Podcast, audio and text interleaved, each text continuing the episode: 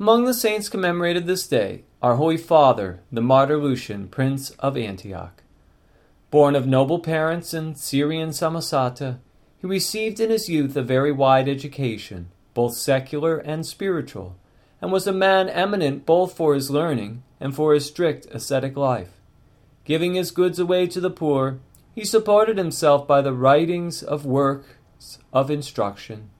Feeding himself thus by the work of his hands, he did a very great service to the Church in the work which he undertook of the correcting of the Hebrew text of the Scriptures in many places, texts which heretics had taken the opportunity to twist and corrupt according to their wicked teaching.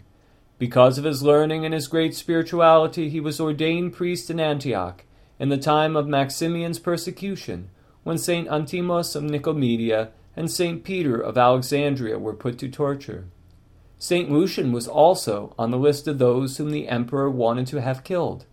Lucian fled the city and hid, but a jealous heretic priest, Pancratius, revealed his whereabouts.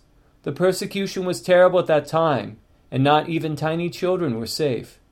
Two boys who would not eat food offered to idols were thrown into a bath of boiling water, where under torture they gave their holy souls into God's hands. A disciple of Lucian's, Pelagia, to preserve her virginal purity from the authorities, gave her soul into God's hands, and her body fell from the roof of her house. Lucian was taken to Nicomedia to appear before the emperor. On the way, he managed to bring forty soldiers to Christ by his counsel, and they all died a martyr's death.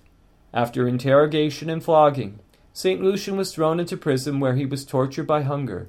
He scorned hunger, writes St. John Chrysostom of Lucian.